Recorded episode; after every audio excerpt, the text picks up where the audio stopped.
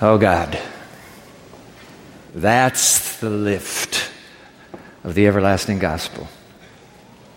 It's not over. There's a place, a destination at the end of this journey. But here we are at the beginning of a new year. We're ready to go. God, do whatever it takes this new year. The best year we've ever lived on this planet. That's what we're humbly asking. In Jesus' name, amen. I'd like to introduce to you a friend of mine that I have been carrying in the wallet of my mind since I was a kid. It's a picture. First time I saw this picture, I said, that's it. That's my man. I want to put him on the screen for you. I took, it, I took a picture just this last week with my phone in a book I own at home. You probably don't recognize who that is. But that is our man, Noah. Look at him. Don't you just love that picture? Beard three feet long, his hands tense, his fingers curled. And notice the reaction he's getting from everybody around him. Yeah, everybody just laughing, just mocking him. You know why? Because for 120 years, he's been preaching to everybody that the end of the world is coming. Get up. You see the sunshine? You think you have 100 years of sunshine left? You don't have 100 years of sunshine left. This baby's coming to an end. Don't be foolish. Don't be a fool. God has told me to tell you we're near the end. I'll be on my way one of these days, and you must be too. Why would a kid choose Noah to be a childhood hero? Oh, I suppose it's just the chutzpah of the moment, the guy that has guts. Doesn't care who you are or what you stand for, he's going to tell it like it is unafraid of a message entrusted to him. The world's coming to an end. Get ready.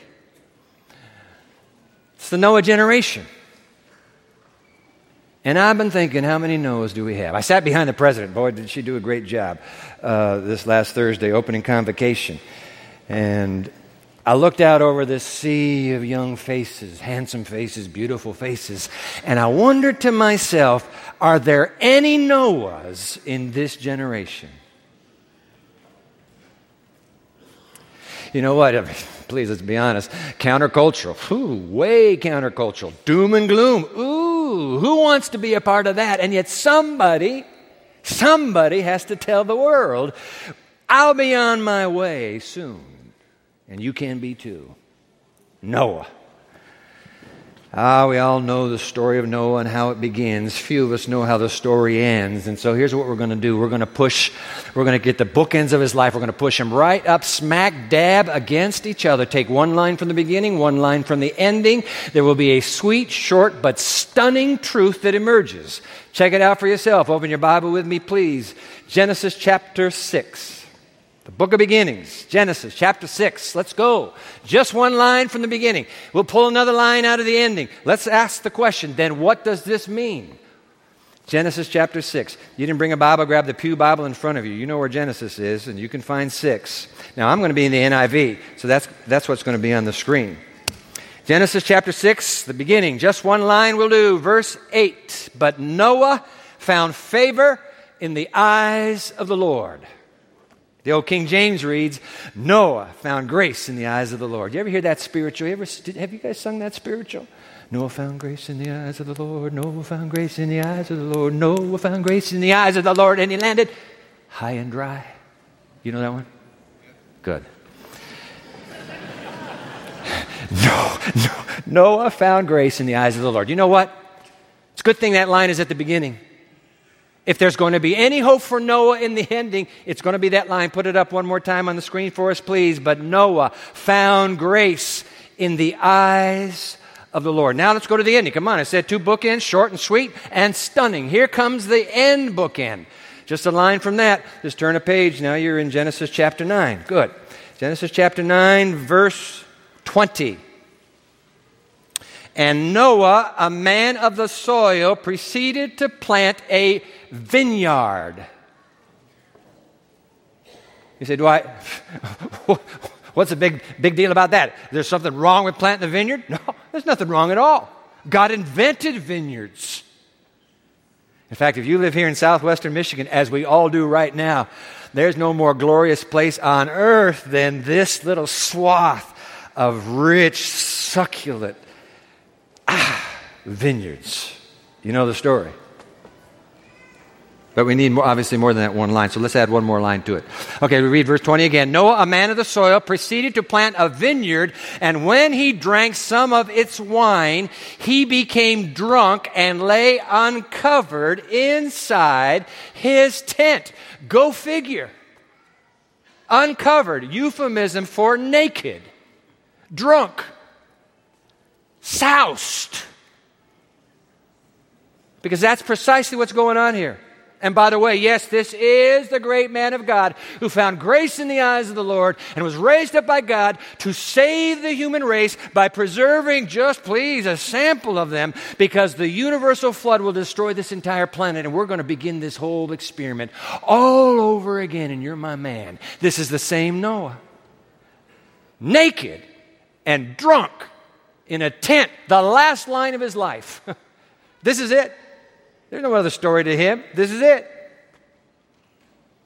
Man, victim of alcohol consumption, the first victim in the Bible of alcoholic inebriation. In other words, the Bible's first drunk. And he ends up, get this, he ends up in the Bible Hall of Faith Hall of Fame, Walk of Fame, whatever you want to call it. He has a star in it. Hebrews chapter 11. In fact, Hebrews 11, here's the line. Put it on the screen here. Hebrews chapter 11, verse 7. By faith, Noah, when warned about things not yet seen, in holy fear, built an ark to save his family. Keep reading. By his faith, he condemned the world and became heir of the righteousness that is in keeping with faith. This same Noah, the drunk in the tent, Peter comes along and immortalizes him with the, with the description there in, in 2 Peter chapter 2 Noah, preacher of righteousness. Can, can you believe that? Naked and drunk in his tent. Now, listen, before we jump too hastily to conclusions, and by the way, that's the only exercise some people get jumping to conclusions. But before we do, we need to go deeper into this vineyard, okay? Let's dig a little deeper. Jacques Doukhan, our friend, professor, seminary, in his new commentary on the book of Genesis, makes a point I had never seen before. I'm going to flip it up on the screen for you because I want you to see it as well. Noah's first act, get this, Noah's first act outside the ark connects him to Adam. Well, he had the altar, but after the altar, just the normal day life, he plants a vineyard. That's his first act. Now keep reading. For Noah's story of planting a vineyard contains numerous parallels with the story of Adam in the Garden of Eden. Watch this. I put the little numbers in. Here comes parallel number one. Like Adam, Noah eats of the fruit. True or false? True. Okay, here comes number two. And as a result of his actions, Noah's nakedness, of which he is not aware, is revealed. Was Adam naked and then he found out he was naked? Yep. Okay, parallel number three, and a covering is provided. Oh, yep, we have that in both stories. And finally, number four, both stories end the same way with a curse and a blessing. Isn't that something? Adam and Noah. The point is profound.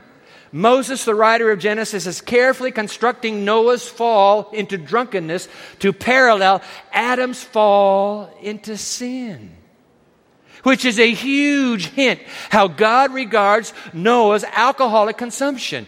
S I N, the kids can spell it, sin. Jacques Doukhan again on the screen. The parallels between wine drinking and the eating of the forbidden fruit subtly suggest a warning against that temptation. A divine indictment may also be implied by the very fact that the first drinking recorded in the Bible is associated with shame and a curse. And guess what? So is the second drinking in the Bible because there we have the two daughters of Lot who get him drunk with wine. They get him drunk with wine so that the girls can sleep with their daddy one at a time, and both through incest give, give birth to two little boys. And it all started with drinking. That's the second drinking in the Bible. Stuff happens when your mind is under the influence. Listen carefully. Statistics show that most date rapes happen under the influence.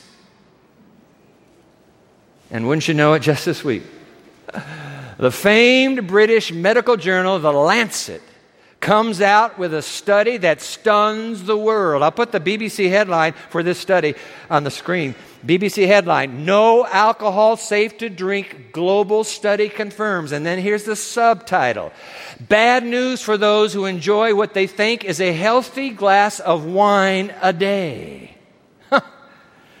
On the screen again, take a look. A large new, this is BBC now, a large new global study, it's called the Global Burden of Disease Study, published in The Lancet has confirmed previous research which has shown that there is no safe level for alcohol consumption. The researchers admit Moderate drinking may protect against heart disease, but they found that the risk of cancer and other diseases outweighs these protections. A study author said its findings were the most significant to date because of the range of factors considered. The Global Burden of Disease Study started in the UK, United Kingdom. They studied 195 different nations. Between 1990 and 2016, they analyzed data from 15 year olds to 95 year olds, and then the researchers compared people who did not drink at all with those who had one alcoholic drink a day. End quote. Amazing. Conclusion no amount of alcohol is a safe amount.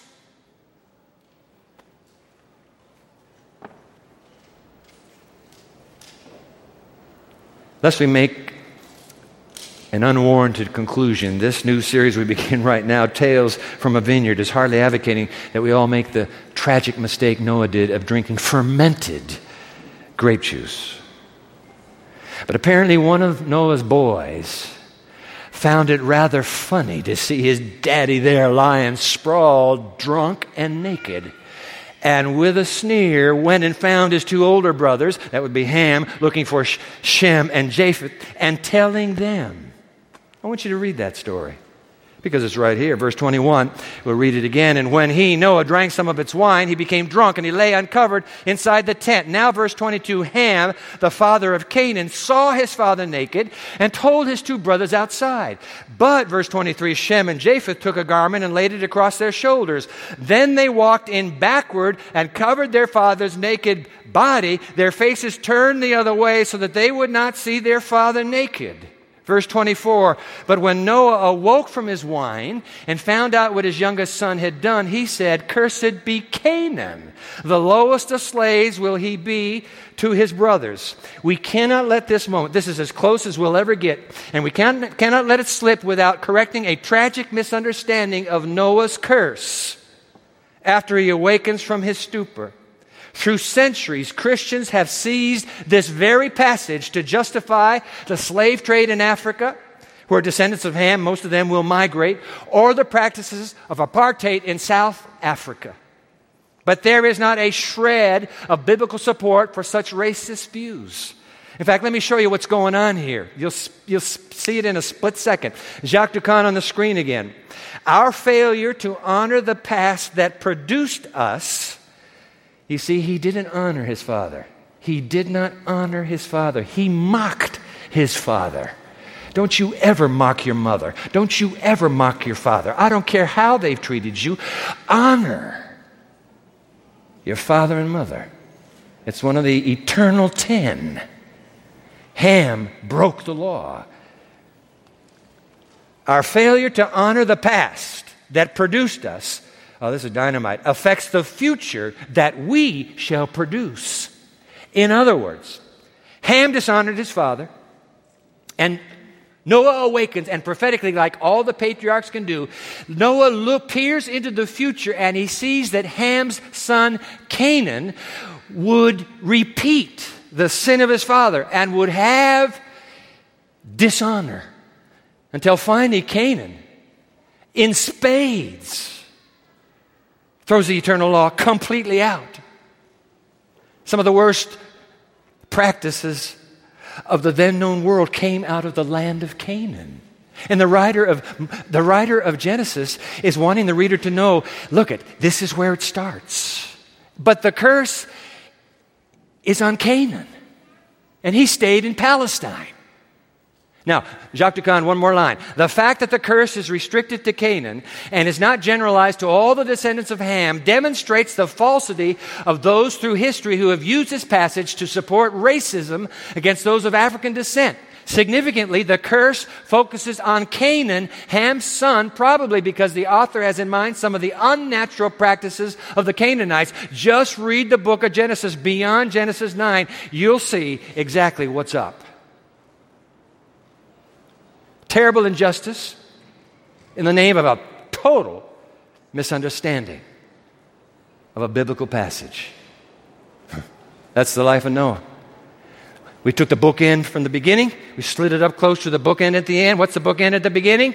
Noah found grace in the eyes of the Lord. What's the bookend at the end? And he became drunk and lay uncovered inside his tent. So here's the question How shall we resolve this contradiction? Could it be that the answer is found in the vineyard Noah planted? Noah, who loved the feeling, the chalky feeling of dirt beneath his fingernails. You're a city slicker, s- slicker. You have absolutely no concept of that. Neither do I. Noah, who planted this vineyard and then strolled the aisles. City slickers, as, as we are, who here has walked down an aisle, rolling aisle of a vineyard? I had never been close to a vineyard until we moved to this beautiful corner of southwestern Michigan.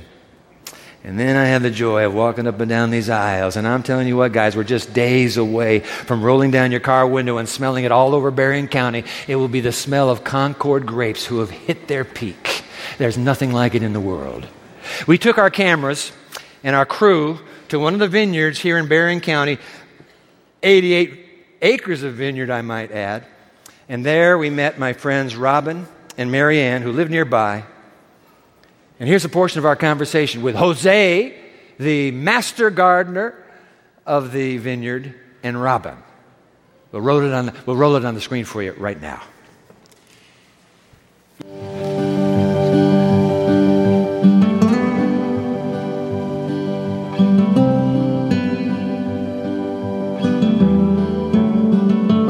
We're standing in what has to be one of the most beautiful spots here in southwestern Michigan. I'm standing here with my friends Robin and Jose.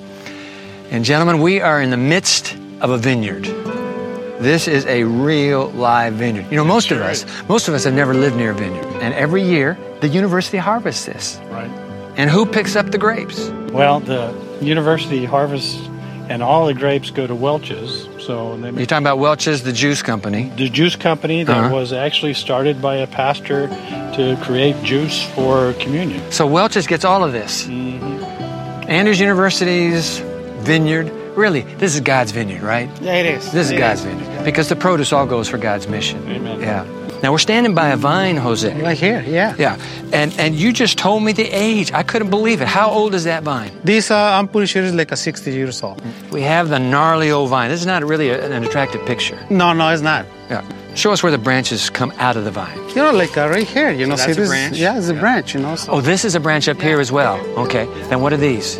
Well, this is a runner. So we look for the good runner just to, to leave it, you know, for next year, prune it, and uh, produces good fruit. So in this juncture, we've got branches coming together, but the vine, how essential is that vine? It's very essential. A, a branch can survive on its own? No, if we cut it and we, we wrap it in the ground, that's for sure it's gonna die. needs to be connected with the plant, you know, just to survive. That's amazing to me that God takes this this plant and he makes the points all the way through scripture. Vine, branch, vineyard, and fruit. And plus, also, we have to stay connected with God. Oh, I like that. And otherwise, we cannot make it. Our spiritual things, you know, needs to be connected with God. And otherwise, we cannot make it either, you know. So, Yeah, amen. Yeah. Thank you, Jose. yeah. You're not only a gardener, you're a good preacher. Oh man. Yep, Gardener Jose is absolutely right. I want you to show. I want to show you what he's referring to. Uh, to find, we go to the New Testament now. I want you to find John 15 because he's he's gone straight to John 15. John 15, red letters in my red letter Bible. In less than 24 hours, when Jesus speaks these words, find John 15. When he speaks these words, in less than 24 hours, he's dead and gone. I'll be on my way. He's gone. He's dead. He slipped out of Jerusalem with the 11 disciples that are left, and the, it's always full moon at Passover, so in the light of that silver moon, he stops by a trellis and he says, Hey guys, look at this. And his hand reaches over, and in the light of the full moon, they get it. So this is John 15. John chapter 15, verse 1. I am the true vine, and my Father is the gardener. Look at guys, I'm this. That gnarly vine, that's me, and my father is Jose. Yeah, but where are we in this story? I'll drop down to verse 5. I am the vine, you are the branches. If you remain or abide in me, and I in you, you will bear much fruit, for apart from me, you can do nothing. I am the vine. Put that on the screen, please. I am the vine, and you are the branches. And that was the point Jose the gardener was making. The only way for a branch to fulfill its destiny is to stay connected to the vine. The only way for a branch to produce this luscious, juicy fruit is to remain connected with the vine. I'm the vine, you're the branches. If you abide in me and I in you, guess what? We got it, man. We got it, girl. We got fruit. And that's the whole purpose of a vineyard. You got to have fruit. I promise you. Jesus says to us. Yo, Dwight, question, okay? What? Well, Noah. Was Noah connected to, connected to the vine? Answer. But of course, Noah found grace in the eyes of the Lord. Yeah, but question, question, question, question. Can there be grace when you have fallen in a drunken stupor like Noah did? Answer. Yes. Question. Can you prove it? Answer. Yes, I can. Put it on the screen for you. Romans chapter 5. Look at this. Verse 20. Oh, that's a great line. In fact, I wish we'd, we'd read this out loud together. Come on, Romans 5, verse 20. But where sin increased, grace increased all the more. Where there's sin, there's grace. Now look at it in the King James. Where sin abounded, grace did much more abound. Oh, good, Dwight. Question. Then we can just we can just go on drinking and sinning all we want, can't we? Answer: No. Look at the next very next line, Romans chapter 6, verse 1. What should we say then? Shall we go on sinning so that grace may increase? By no means. Yeah, but Dwight, question again, please. Then why did Noah fall if he's connected to the vine? Answer because he allowed himself to become disconnected to the vine. That's the only way you fall. You see, Noah, and you and I, we have a mutual enemy. His name is Satan, and he is 24 7 with all his hellish fury trying to find a way. Sever, cut, cut, cut, cut, cut, dis, dis, dis, disconnect, disconnect, disconnect. That's all he wants. He spends his whole life trying to disconnect a friend of Jesus from the vine. That's why Paul, in fact, admits as much. You can never go on vacation from Jesus, even for a night, even for a weekend. You can't say, okay, Jesus, this weekend I'm disconnecting. You can't disconnect and live. Uh, listen to Paul. This is his point right here. 1 Corinthians chapter 9, verse 26 and 27. He t- takes the sports metaphor. Therefore, he says, I do not run like somebody running aimlessly in the Olympics. I do not fight I do not box like a man beating the air. No, I discipline my body and I make it my slave so that after I have preached to others, I myself will not be disqualified for the prize. Isn't that amazing? The greatest Christian who ever lived says, No, man, I, it's full court press the whole way. I can never back out. I can never let down. You're never on vacation from Jesus. Disconnect is death, connect is life. Now I'm going to make a point. Some of you a little bit older in this room, and I want you to get it, please. Noah, near the end of his life, down. Moses, right near the end of his life, down. Elijah, near the end of his ministry, down. John the Baptist, near his beheading, down. What's going on? Somebody 24 7 is waiting for you to step out with nothing on, just naked you. Psh, gotcha. And Noah that day was naked spiritually. No armor, no protection. I want to say to those of you who have earned the right to have white hair or a bald head, just because you followed Jesus all these years doesn't mean now you can become careless in your pursuit of holiness. Now you can become careless in your connection with Jesus. Are you kidding? The closer you get to what Joshua just sang a moment ago, Josh, didn't you sing it? Well, I'm on my way. I'll be on my way. The closer you get to being on your way, the tighter you need to be. I'm, I'm telling you the truth. The tighter you have to be with Jesus. He's not going to force you into a, some kind of half Nelson lock. It'll be free choice.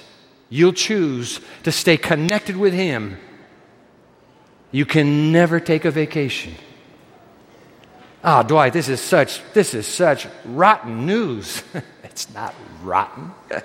it's the facts of life, guys. You just can't take a vacation. You got a problem with that? Actually, it's the very best news you can imagine. The very goodest news that Jesus could give us is found right here. Put the word on put the line on the screen again from Noah's beginning. But Noah found grace in the eyes of the Lord.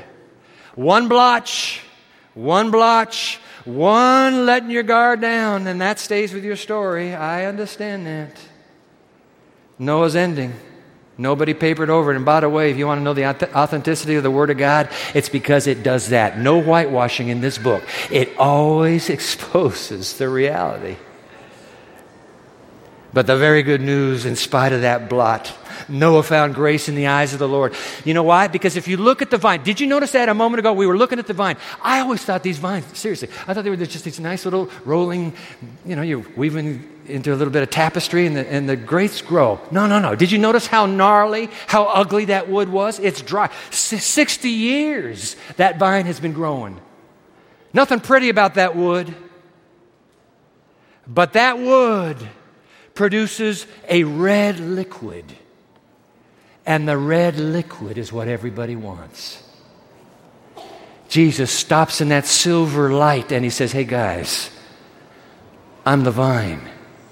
You're the branches. You'll see the red tomorrow. She who abides in me, he who abides in me. I don't care what your life has been. I promise you, fresh, new beginning, scars forever. It's the gospel, it's Calvary. That's this vine. Jose the gardener is absolutely right.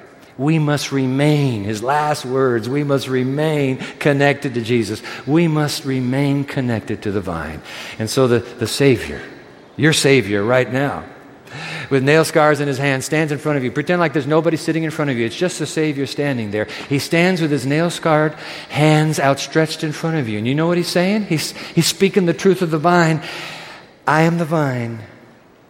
You are the branch. You abide in me, and I abide in you, and you will bring forth much fruit. So the question to be asked on this launching of a new year is this Are you connected? Are you connected to the vine? Are you connected to Jesus? Some of you have never been connected to Him, not in any sort of official, I'm telling myself I'm connected to Jesus sort of way. Some of you, it's been an up, in, up and down, up and down, in and out, off again, on again. Would you like to just stay? Would you just would you like to just stay connected? I'm going to give you a way, and then I'll sit down. It's a simple way. You'll first blush, brush, brush it off as, ah, too simple. No, it's not too simple. Here's the, here's, here's the way. Every day, every morning, when you start the day, every morning, a simple prayer. I'm going to put the prayer on the screen for you. Lord Jesus, I want you to abide in me, and I want to abide in you. Isn't that simple? I'm going to invite you to say it out loud with me, will you? Please? Let's do it out loud. Lord Jesus, I want you to abide in me, and I want to abide in you. It's such a simple prayer. You pray it in the morning, pray it at noon. When you're at the cafeteria, pray it at noon.